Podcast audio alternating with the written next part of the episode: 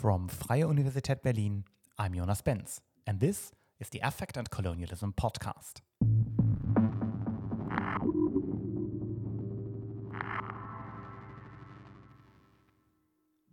In recent years, international agencies such as the World Bank have begun to fund parenting interventions to improve young children's brain development in global south countries. But who decides on the standards for good parenting? And what are the consequences to argue that poverty is based on poorly developed brains? Today, we talk with anthropologist Gabriel Scheidecker about the colonial undercurrents of early childhood interventions. Gabriel, welcome. Thank you, Jonas. Nice to be here. Gabriel, recently international development agendas prioritize interventions in early childhood for children in global south countries to improve development. Why do they do that and what's the rationale behind it? So, the idea is that interventions into early childhood, or they are also called parenting interventions, are really the most effective way to improve not only individual lives, but actually whole societies, especially the economic development, but also the societal development. So the idea is that populations are poor because of poor early childhood development. So the explanation is if children in early childhood do not develop in an optimal way. This would lead to poor school achievement, and poor school achievement then in turn would lead to low adult productivity. They also say high welfare dependency or high criminality. So this is like a, a cycle early childhood development leads in the end to low adult productivity and these adults when they raise their own children do it again in a suboptimal way which leads to this what they call intergenerational cycle of poverty. So the idea is that poverty is reproduced through poor parenting and poor early childhood development. So now the idea of these interventions is to break this cycle by teaching parents and also other caregivers how to foster early childhood development in the best possible way. And then of course the whole story turns around. They become more successful in school, they become more productive as adults, less dependent on welfare and so on. And then if you do these interventions nationwide, so the idea this will increase economic economic development overall. So these interventions are then, if I understand you correctly, directed to somehow improve the practice of parenting, to make parents more able to educate and parent their children in a way that the brains of their children in the first three years can develop properly. What does this good parenting look like? So they have basically two foci.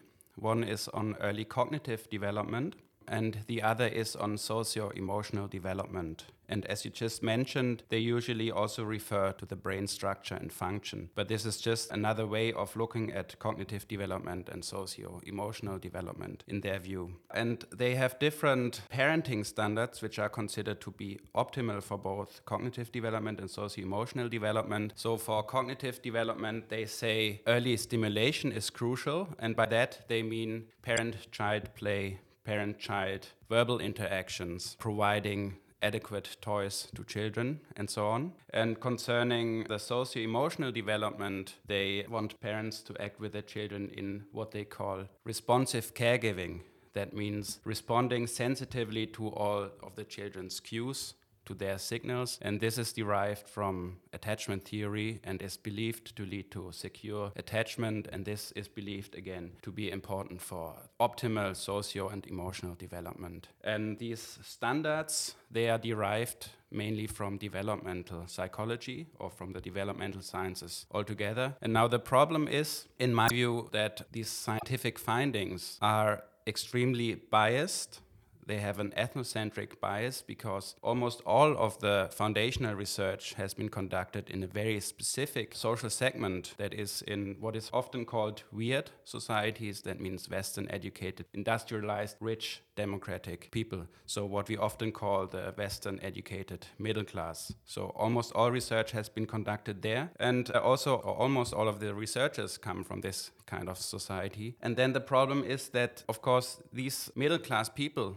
and their children live in very specific conditions. You don't find the same conditions everywhere. So it is really questionable if uh, these standards will help the children to develop better. Or to put it, actually, this is more important the question is do these children not develop properly? And are the practices these parents use actually as deficient as these proponents of early childhood interventions would say? So, what you're saying is that the standards of what proper brain development in early childhood is and what good parenting that furthers this development looks like, that these standards are derived from upper middle class people in Europe and the US. The studies come from there, and this is what is considered good and normal. And other kinds of parenting practices, other kinds of developmental processes in other contexts are then automatically seen as deficient, right? Yeah, one could say so. Um, they are automatically seen as deficient or they are not seen as at all. The crucial point is maybe that these kind of interventions claim to be based on the best available scientific evidence.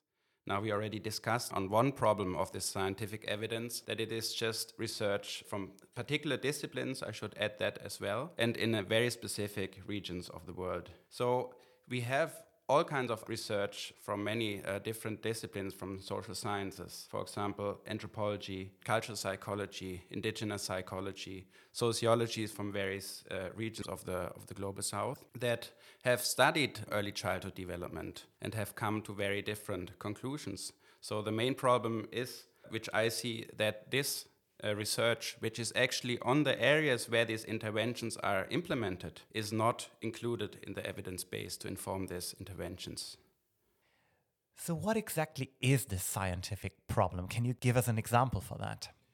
Right. Um, as I mentioned before, early stimulation is considered really crucial for proper brain development. So, even if we buy into this, if we say, okay, we agree that early stimulation or specific kind of early stimulation is crucial, then we can still see that the science claiming that these children, children in the global south are lacking early stimulation is really limited or even wrong. Because what they are doing to figure out if these children receive early stimulation is looking at parent child interaction.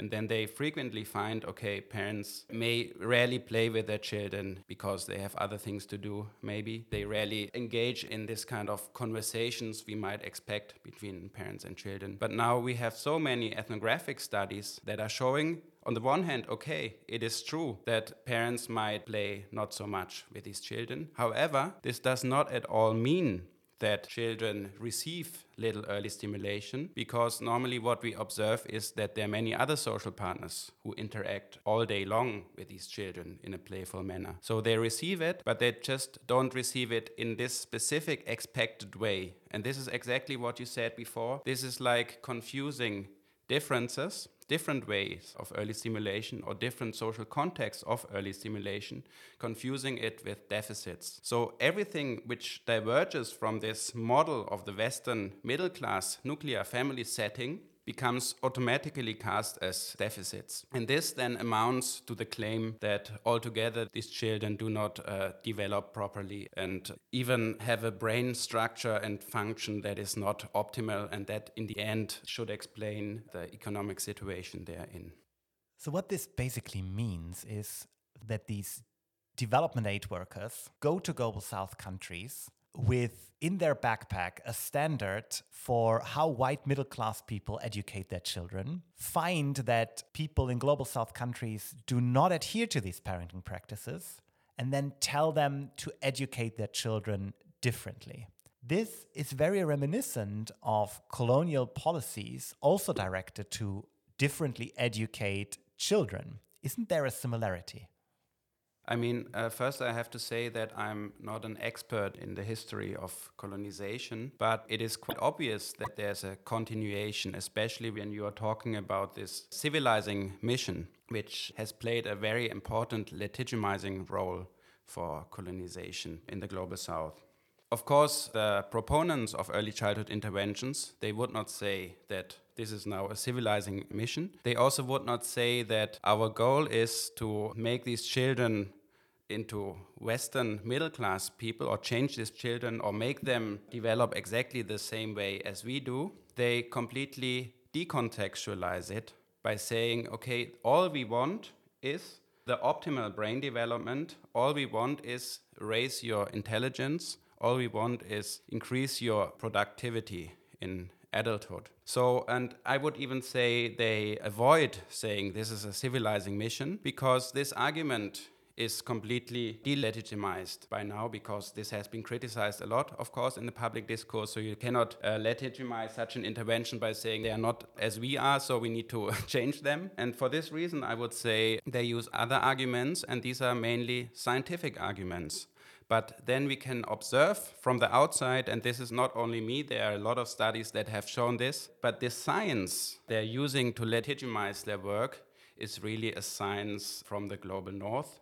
And it's not only that, science that has been conducted in various contexts in the global south, as I mentioned before, is actively excluded, I would say, from this scientific base. So there are many similarities.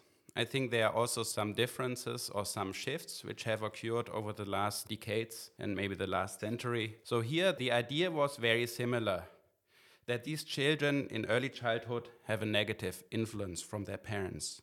And this is part of the problem but the strategy was slightly different. In this case, the idea was we need to remove them from these negative influences. And now the idea is to optimize first the parents in order to optimize early childhood development. So I think this is partly different, but this is actually quite a recent development. There are also other shifts involved. For example, frequently it's said that this is a move from survival to thriving. So uh, up to the 90s, the focus was very much when it comes to early childhood on child survival, child health. And so focusing on the body and also focusing just on creating some conditions in which they can live and survive and be healthy and so on. But now you have this idea of thriving. That means of optimizing or improving. And that also means the work is never done, it can always be improved. There's another aspect that sounds problematic if you think about it a little longer. Doesn't this whole idea of early childhood interventions, international development, presume that right now, at least, the majority of the populations in global south countries, because of poor early child development, do not have brains that are as developed as in upper middle class Western contexts? So they basically have poor brains. Is that not, to be provocative, a kind of racism? I mean, first I have to say, so far I have not much focused on this question. Uh, my focus was really on the scientific evidence and the question how valid is this scientific evidence. Yeah, and the question of racism is, I would say, rather complicated. It really depends on the focus so when you ask, are these people who work in the NGOs and so on racist? I mean, of course, I cannot judge that, but as far as I know, they're mostly really well intended people. I mean, they're often people who are really idealistic. They want to improve something, they want to improve our society to work for a more just society. And now you could ask, okay, is this rationale? About the, for example, the intergenerational cycle of poverty, is it racist? I mean, I would tend to say it is racist, especially concerning some of the claims which result from this idea, namely the claims that poor people are poor because they are poorly developed, as you just said in similar terms. If you would ask them, they would probably say, no, we are not racist at all. This means actually, when you criticize us, you prevent us from changing the world in a fundamental way to create a, more just and more equal society. Because what we are doing, we are not saying people are deficient by nature or something like that. We're just observing that children in poverty no matter where it is in the global south can be also in the global north no matter how they look like if they grow up in poverty this means they do not reach their full human development uh, potential and we simply want to improve that.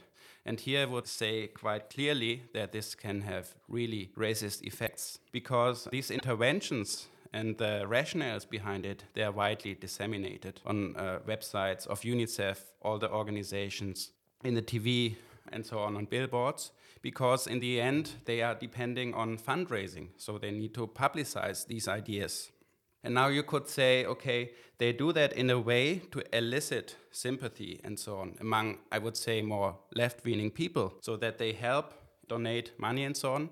But of course, everybody begins to know about these discourses and they can be interpreted in a very different way. For example, UNICEF says something which sounds at first glance quite positive building brains, building futures. But of course, you could also reverse it and say, okay, ah, this means that um, the people in the global south in general, they have not properly built brains, so to say, and that's why um, they have no future. And now, if these people come as immigrants, we, we don't want them and so forth. So, this really could uh, reinforce existing stereotypes and it can reinforce it in a very powerful way First, this comes from official important institutions with a high standing, UN organizations like UNICEF or the World Bank or the World Health Organization. And secondly, it comes as a result of science. So, in the end, such views are scientifically legitimated in the eyes of people who really want to believe these things. There's another aspect that is curious about this whole model of childhood intervention because if you focus so much on early childhood, which is basically the first three years of a child, and this is in a way the only moment in a person's life where you can really influence brain development in a meaningful way, does that then not also mean that later, when children are older, when they go to school, or later to university, or in adult life, that in that case, when their early childhood had gone wrong in some way, that they are lost for improving their lives, for getting out of poverty, doesn't that also, in a way, give up on people after year three?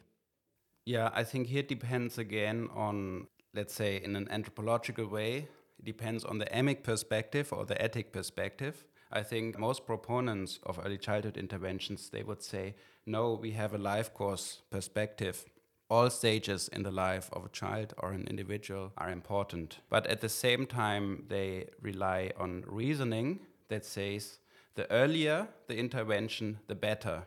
The earlier intervention, the more effective, and especially the earlier the intervention, the more cost effective all later development depends on foundations that have been created in earlier development. So the idea is when I invest one dollar in early childhood, I will get a return on investment of let's say 14. I'm not just making this up. You find such numbers in the literature. And this is based uh, mainly on economic reasoning or economic science, behavioral economics. A very uh, famous figure is the Nobel laureate James Heckman, he has written a very influential article I, in Nature or Science, I believe, which is now known as the Heckman curve.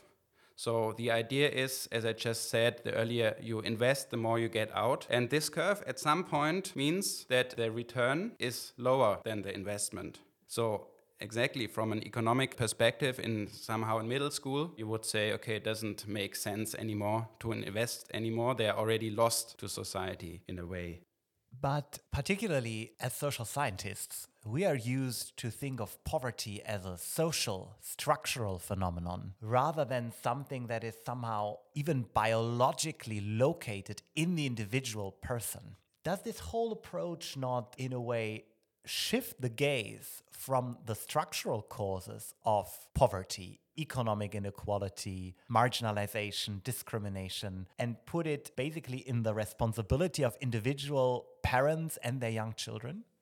Yes, this is certainly right. This is also what other people have said, what other scholars have said, what is also commonly known as blaming the poor, or also in this specific case, actually blaming the mothers because the mothers are considered to be mainly responsible for early childhood development.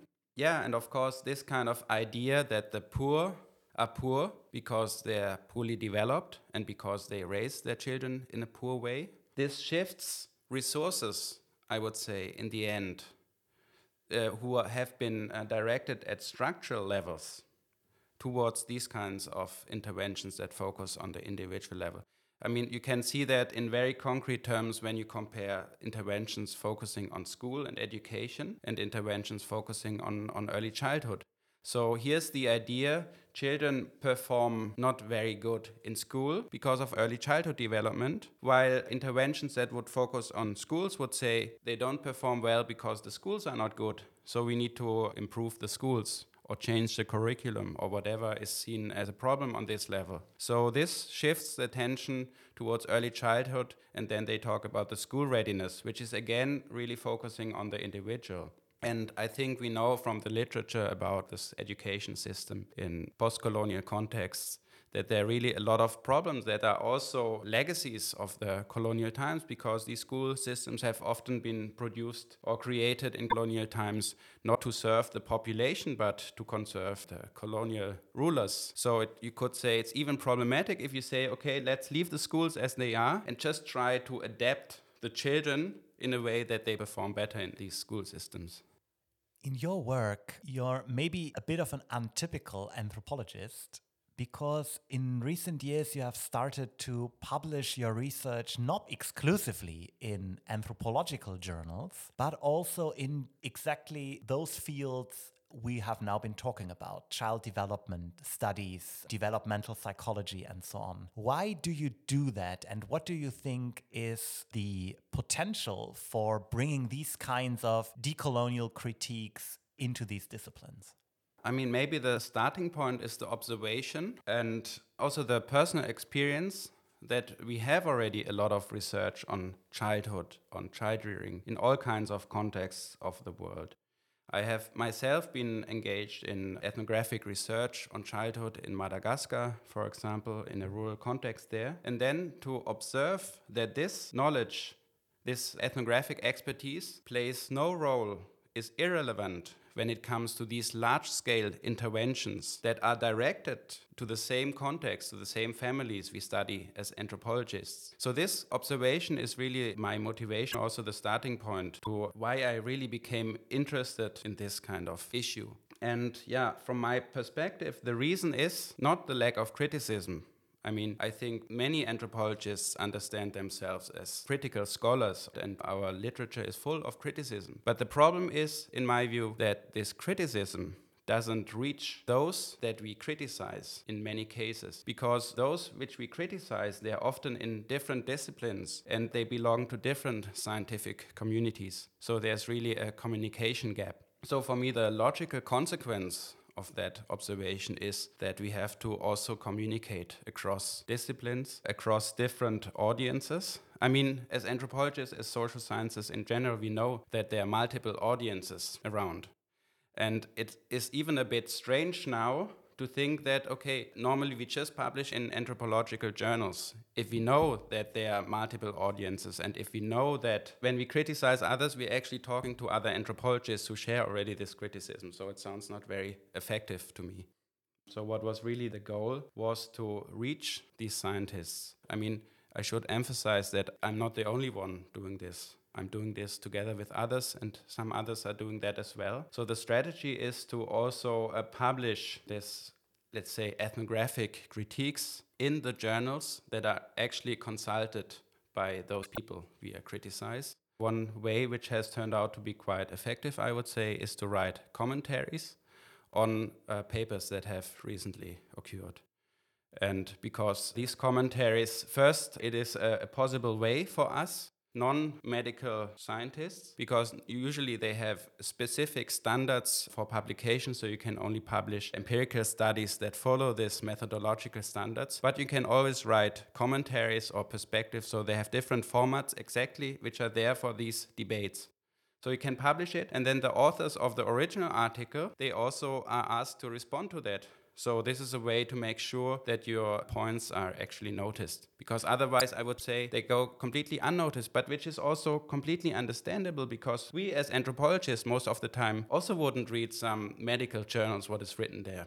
Although it might be important to some of the points we are making. But of course, as our field is diverse, their field is also diverse, And you always find people who are leaning to one side or to another side. And I think instead of just focusing on the ones which are really opposed to your view, you could also look for people who are moving into your direction and collaborate with them because this can really help. For example, there's the influential pediatrician Bolajoko Olusanya from Nigeria. She has written several commentaries in really influential journals like Nature, The Lancet, and so on, where she points to the problem that this whole field of early childhood interventions has been created by a handful of Western, or to be more precise, American scientists, and they now want to decide what is happening in the global south. While there are also many voices from the global south who could say something about this. There is a critical movement emerging within the field of global health itself.